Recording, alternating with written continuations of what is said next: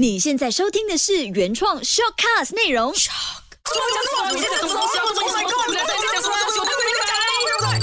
鸟是生非，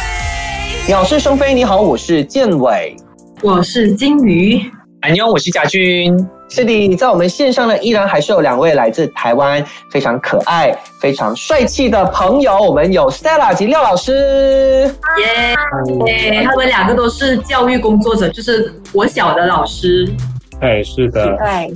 是的，没错没错。那两位老师为什么今天还会出现在我们的节目呢？那如果你们有听我们上一期的节目的话呢，上一期呢我们就有聊到说啊，这个台湾的 YouTuber 伟伟被爆出呢，就是在透过一些所谓的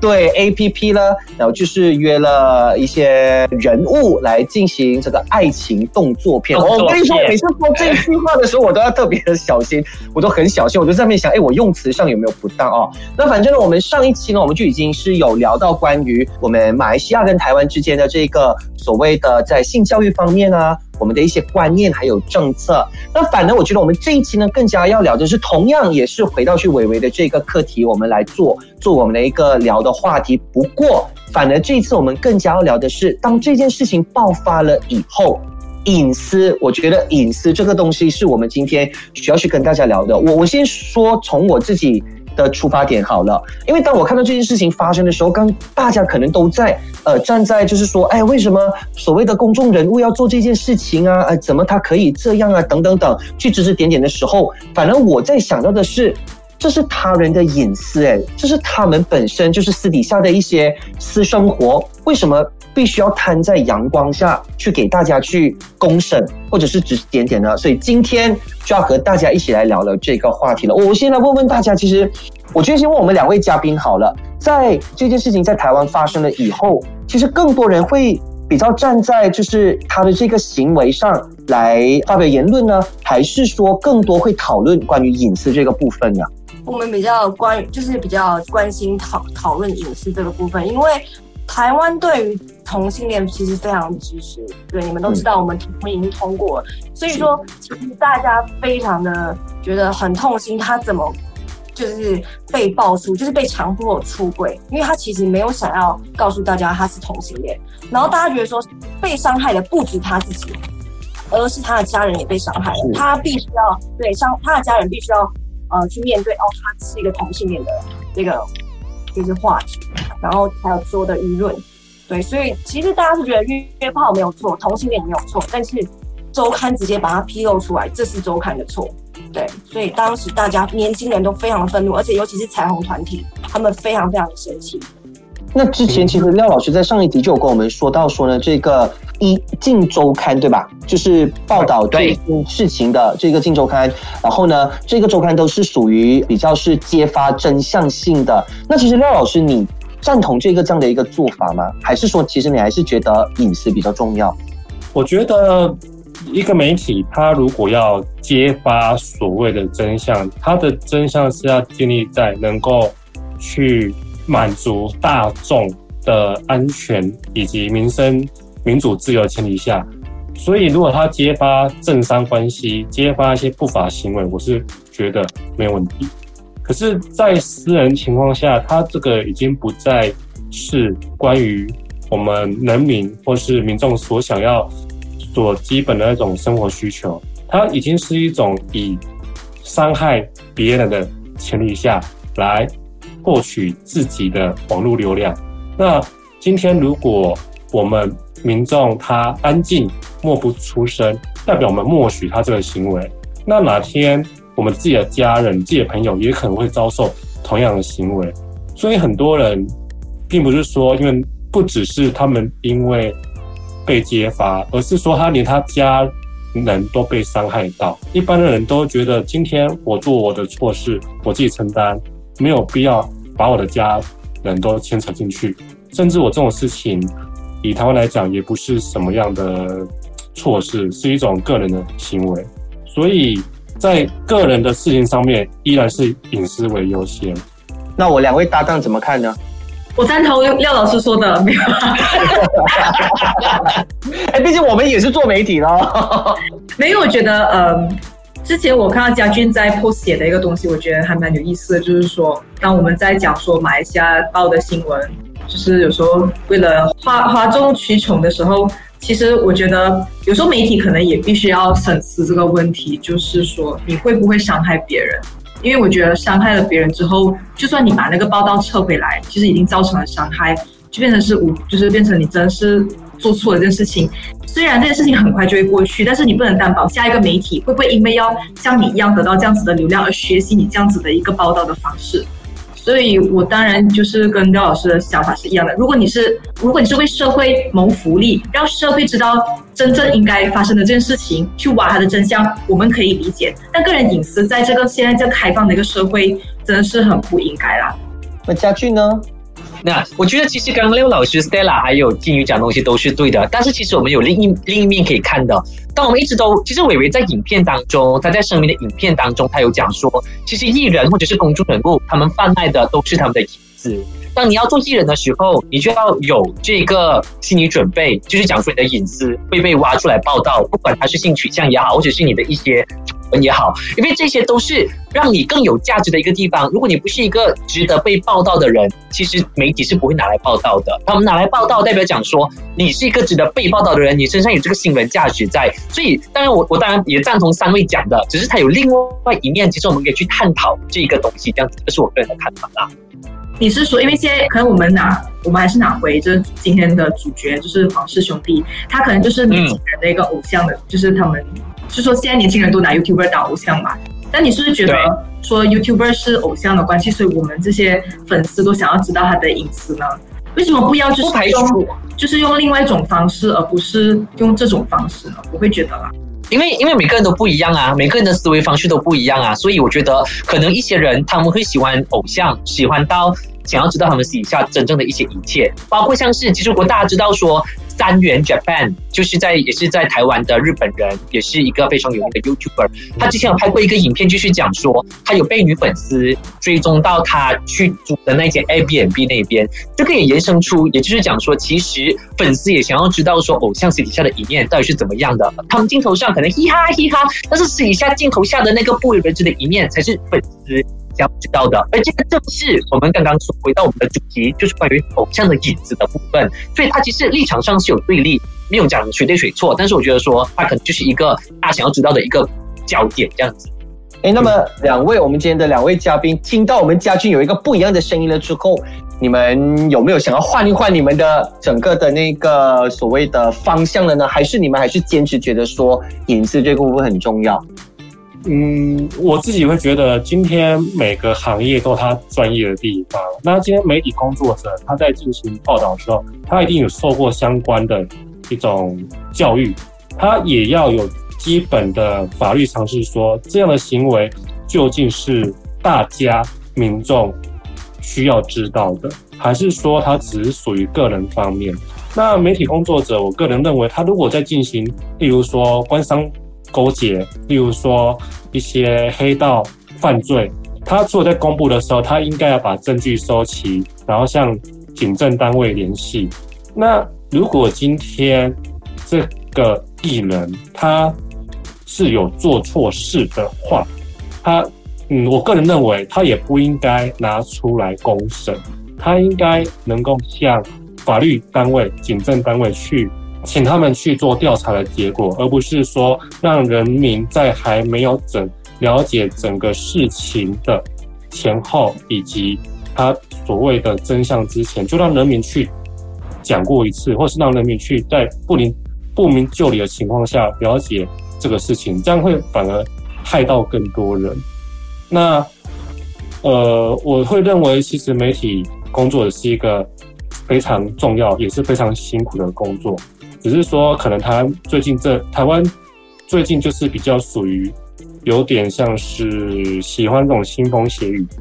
然后只要有闻到一点的血腥味，就一群记者冲上去把他给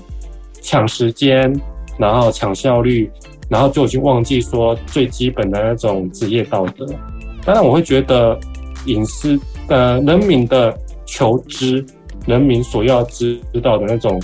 权利很重要，可是我会个人觉得还是得在有一个最基本的道德规范，而这个道德规范是必须是媒体工作者他自己所要建立的，他自己要了解的。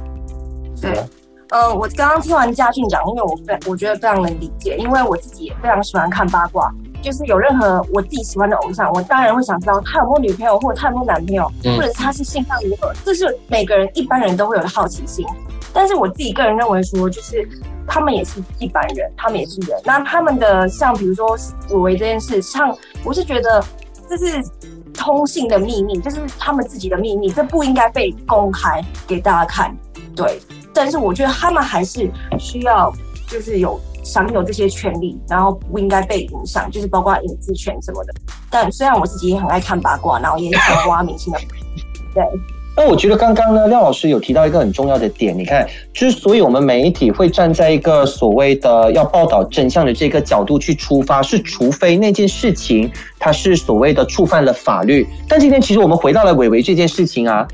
谁来定义他这件事情，他做的这件事情是对跟错？我觉得这个很重要。我觉得，我觉得更多的是今天伟伟这件事情，只是为了要满足我们大家的一个好奇心跟八卦而已。我觉得，如果站在要满足大家的好奇心跟八卦的话，这个时候你去揭发所谓你所谓的我要把真相丢给你知道的话，我觉得它就不成立。这是我个人的一个观点啦。因为我我我发现到刚刚廖老师有说到一点，是我非常赞同的，除非他是一个所谓的触犯了法律。这一条规的话，那我们就一定要知道这个背后的真相是什么东西，然后再让大家去公审啊、因为刚刚我们就有提到说，关于法律的这个部分，我们也知道，在就是所谓的非法或者是在他人不赞同的情况下去揭发他人的隐私的话呢，是会触犯到法律的。而在马来西亚还有在台湾呢，我们都会有不同的这个法律。我觉得我们先来讲一讲我们马来西亚好了。金鱼那边是有做了一些功课，对不对？在马来西亚，如果说我们触犯了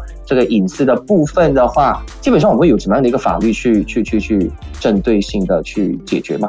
呃，据我之前就是访问律师的话，他说马来西亚其实并没有一个完善的呃关于到个人隐私被公开的一个一个法令的，其实是呃可能就像该嘉俊刚才有提醒的，就是那个通讯与多媒体法令第二三三条文的话呢，如果你的信息是假的，这样你就会被告。就是比如说这个人传的信息是假的，你就可以被告，或者是他已经诽谤你到一个程度了之后，让你有财务的损失啊，或者是影响到你的身体或是精神健康出问题的话呢，那你就可以拿这个呃。我忘了那个法令是什么，但是它就是有一个法令可以去控告他。但马来西亚的的确确是没有所谓个人隐私条文这个方面的一个所谓的刑事罪或者是什么这样的一个情况，我们不能用刑事罪去控他们，除非你的消息是假的。但如果你能唯一能做就是从民事民事诉讼，就是说他如果万一呃毁掉你的名誉，导致你有财务破损，这样子才可以提出嗯提高。就是一定有一一定有诽谤的成分在里面就对了啦。对，或者是假的成分。嗯那那台湾的部分呢？那基本上台湾这边法条比较分散，但是都有讲。第一个最基本，只要是偷拍，不管是影像、照片，或是有没有外流，即使是我自己偷拍、自己收藏，就已经犯法了。是哦，啊，哦，对，对对对，台湾这边是在没有经过他人同意底下，然后趁人不备偷拍或是影像或照片，不管有没有外流，就已经犯法。那如果在对方抓到的前提下，可以直接，呃，目前是说两年内可以向对方提那种抚慰金。那如果对方把这个偷拍的又散布出去的话，不只有抚慰金，然后对方还会可能会有刑责、坐牢都有。可是，嗯，它比较分散。那台湾后来在二零一零年有一个完整的法规，叫《个人资料保护法》，就是个资法。这上面就保障了很多，它不只是我们刚才讲的什么性生活，或是嗯他的个人资料，甚至他的一些犯罪前科、他的健康检查、他的医疗就诊记录、他的指纹、家庭婚姻以及他的财务状况等，都在这个法律范围保障里面。警察、法律单位，就算他想要去调这个人的资料，也必须有法官或检察方面同意才可以。那只要个人的东西一出生，他就受到个资法保护。可是我会觉得台湾目前的缺点是法条有了，可是，在执法过程还没有办法那么完善，因为个资法它是一个大原则，可是在私底下的细项，其实有新人士还可以去，还是没有办法去钻漏洞。马来西亚其实有一条规，就是刚才跟廖老师提到那个个人资料，其实有相似的。可是我们是涵盖十一个领域的个人资料使用者。就是如果这个领域他要用这个个人资资料的话，他必须要申请，否则的话你就会面对不超过五十万令吉的罚款，或者是不超过三年的监禁或两者监视。那这十一个领域包括什么呢？就是银行和金融机构、保险、医疗保健、旅行跟呃酒店、交通、教育、直销、服务、房地产跟公共设施。就是说这十一个领域，如果你要使用人的个人资料的话，你就必须要就是向政府就是申请，不然的话就会嗯。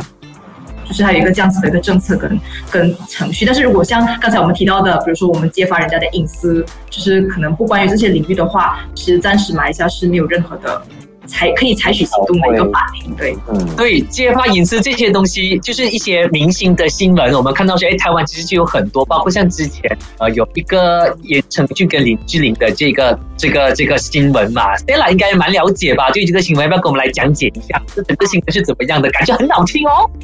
对，因为我自己也非常八卦，所以呢，对，非常喜欢看看那个八卦版。然后就是前阵子在二零一八年的时候，林志玲呢有向《一周刊》提告，然后当时会有一个标题是“言承旭指导香闺林志玲秘密爱巢曝光”。当时呢，他是因为他们媒体呢使用就是红外线夜间拍摄功能的摄影机偷拍志玲姐姐的香闺，而且是真的拍到她的房间，她的。他的房子里面是他的生活。这时候，林志玲呢，他以就是妨害秘密，然后提告。他觉得他觉得就是媒体侵害他的告他的隐私，所以他对于社长还有记者等人就是提告妨害秘密。然后妨害秘密在我们台湾呢，就是你是指以不正当方法侵犯到第三第三者的隐私，或者是非法窃听，或就是得到他人的秘密。主要包含窥视、窥就是窃听跟窃入罪，所以呢，他当时这个行为呢，志玲姐姐就林志玲呢，她当时是求偿一千万元。哦，对，嗯，所以他成功了吗？到最后，最后呢是嗯到二审，因为我们这个是民事，所以有一审跟二审。然后二审呢是如果对方愿意赔偿两百万，然后志玲姐姐愿意拿，对，愿意和解，对。嗯，哦，这就可以看得出，其实两个地方之间的对于这些隐私的法律其实是很不一样的。那其实我们就个人而言的话，我们问一下两位来宾 Stella 还有廖老师，你们对自己的隐私的成分、保密的成分，你们觉得呃 OK 会重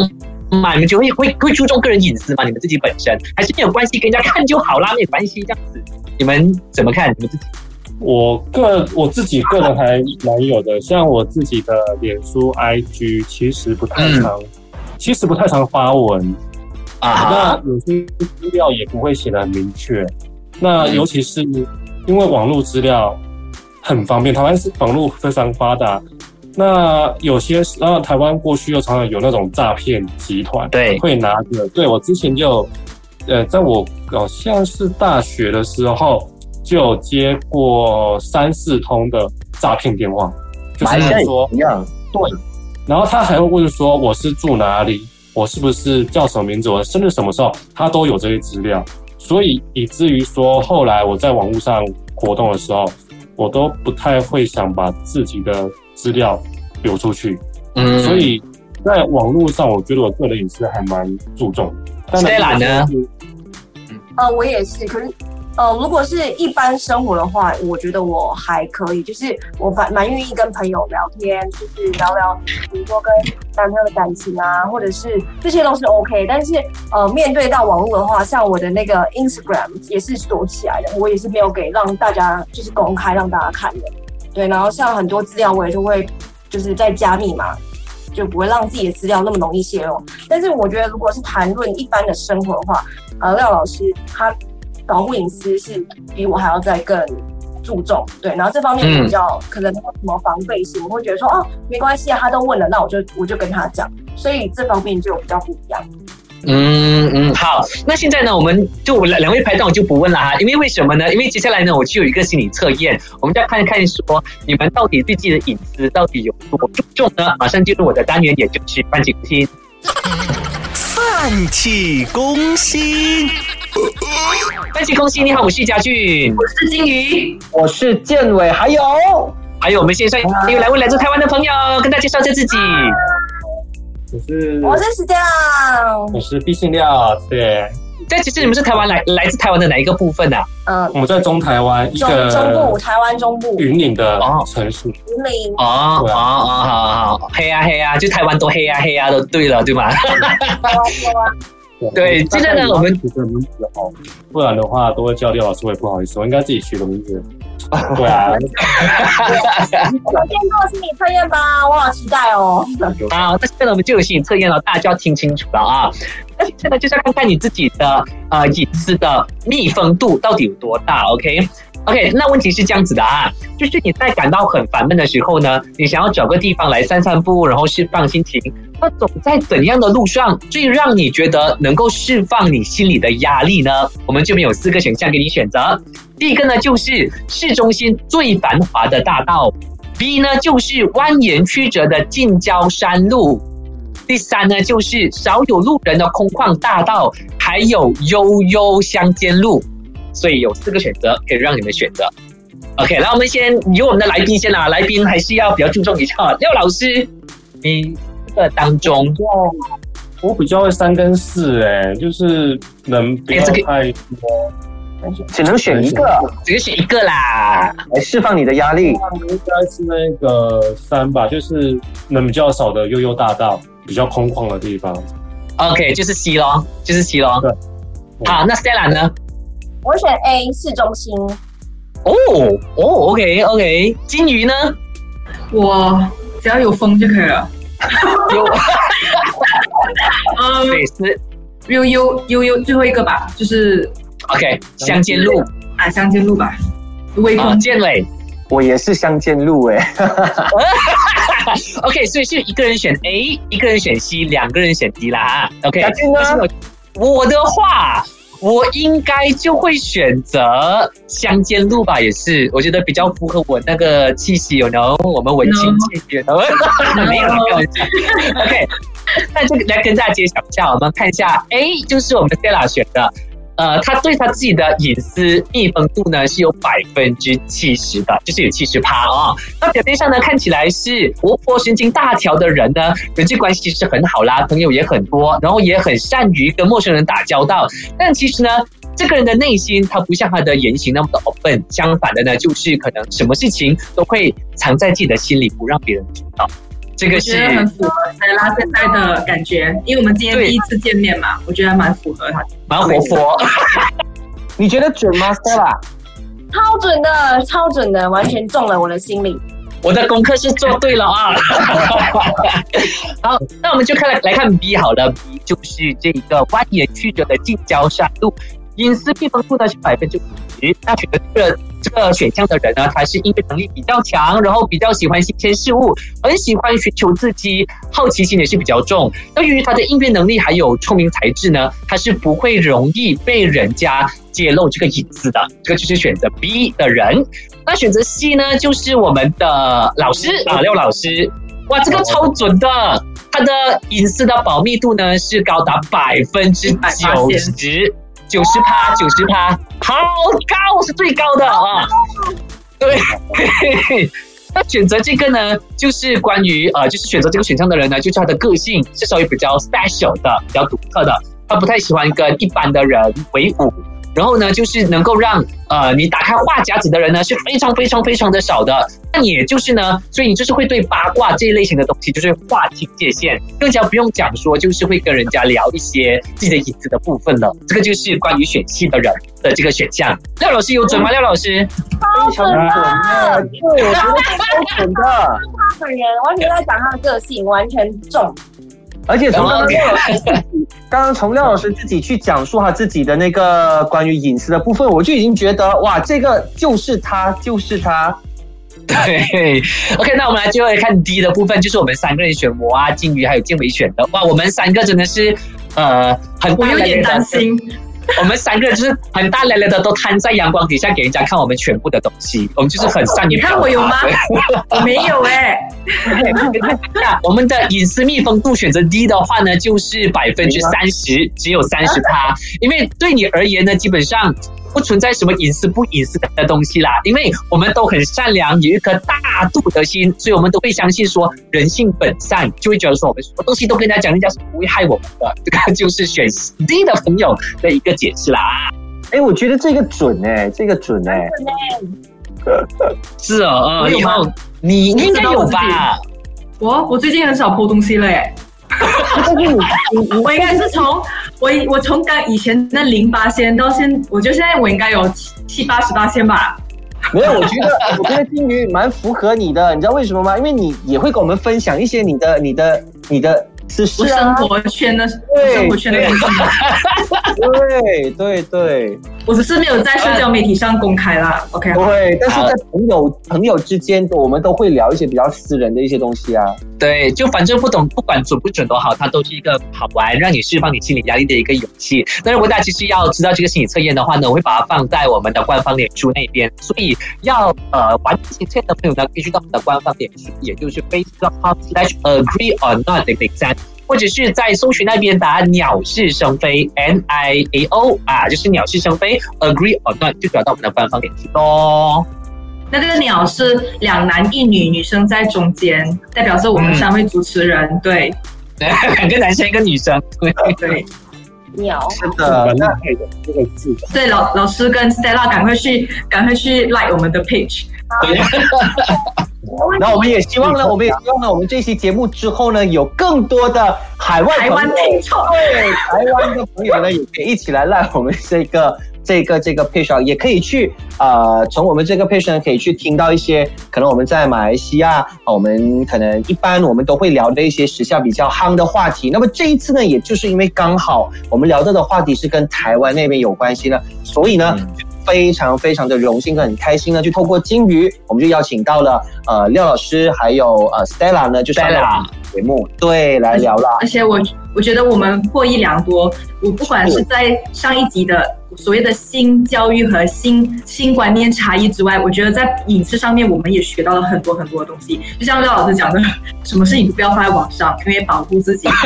不受诈骗。这我们觉得呃，就是我会我会提醒我自己，还有希望大家也可以就是跟廖老师一样保护自己的隐私。黑啊黑啊！我我比较我比较喜欢的就是 Stella 讲的那个分享关于那个盐城区跟八卦非常非常符合我这种八卦人的心态，你懂吗？我也爱八卦。我觉得大家都爱八卦，大家都爱八卦，只是说呢，嗯，我觉得我们更多我们要站在同理心去想想这这件事情，因为当你喜欢八卦人家的时候，同样的人家也会是想要八卦你的事情。那刚刚金鱼，我觉得他提到有一点很重要的是，很多时候当事情爆发的时候，可能会就觉得，哎，为什么我这件事情被爆发？但是你没有想到。在可能在你日常生活中，你你有一些的举动就已经不小心的去透露了你一些啊、私人的一些隐私的部分，所以其实当我们被人家揭发了我们自己的这个所谓的隐私的时候，我们也需要去检视回我们自己，哎，到底我们自己有没有做到保护自己的这个部分？那就是不要随便的，就是把自己的一些很私人的东西，就是摊在阳光下给大家看。好，那更重要的，我觉得像廖老师在我们呃节目一开始就跟大家聊的，呃，我觉得说今天每个人都有那个所谓的八卦的那个欲望在，但是、呃，我觉得只要是它不是一个伤天害理的事情，OK，我觉得我们都没有必要去知道他人的事情啦，让每一个人都保有自己的一点点隐私，我觉得这一个非常的重要。那当然，我觉得两位今天在我们线上很开心。哦，因为呢，我们的节目呢有嘉宾，然后我们就比较热闹一点点，又多了一些 而且而且内容非常的丰富。那两两位对最后有有什么要有什么话要对我们小鸟们？因为我们的节目叫鸟是生非嘛，那我们就把我们的这些粉丝呢，就把他们称之为小鸟啦。那两位其实有什么话要对我们的小鸟们说的吗？嗯，希望小鸟们会喜欢我们台湾的，就是小知识，因为我还蛮担心，就是小鸟们不会就是对我们台湾的事情有兴趣，但是看到主持人的就是回应这么热烈，代表说大家应该在马来西亚的小鸟们应该都有嗯对台湾有特定的关心的程度，所以我觉得感到，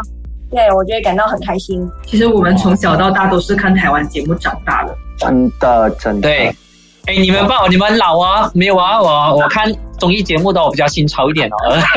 从小就有看很多综艺节目啊，就是从小看的都是综艺节目啊，就是电视。对我觉得，我觉得娱乐圈的那个综艺节目都是从台湾开始看起的。嗯，对，对对对，来赖老师呢？我会觉得，像我自己其实还想蛮蛮了解，就是马来西亚跟台湾的差异。我觉得马来西亚是一个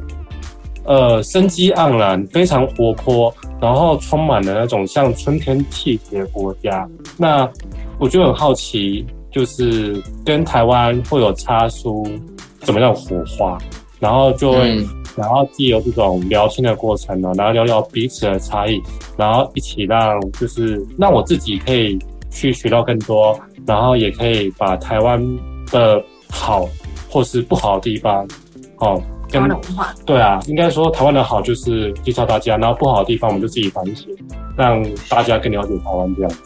也，反正反正我觉得今天呢，我们小鸟们就是获益良多。那、当然，我们三位也非常的啊、呃获益，因为呢，今天应该说这两集的节目都像是呃马来西亚跟台湾的一种文化上的一些交流。交流对，不管对，不管是好的与不好的好，我觉得我们大家都一起去吸收，吸收了以后呢，我觉得哪一些内容适合你，那我们就去照做就好。但是最重要，我觉得这两集我们所要带出、所要传达的一个讯息，很重要的是。互相尊重，我觉得这个真的是很重要。彼此间呢，我们必须要有这个所谓的互相尊重呢，我们人与人之间，我们才可以更好的去相处。那这个世界哦，讲到世界哦，好像比较和平嘛。对，这个世界更和平、更和谐了。那再次的感谢我们今天两位来自台湾的廖老师还有 Stella，谢谢你们，谢谢。是我们的荣幸。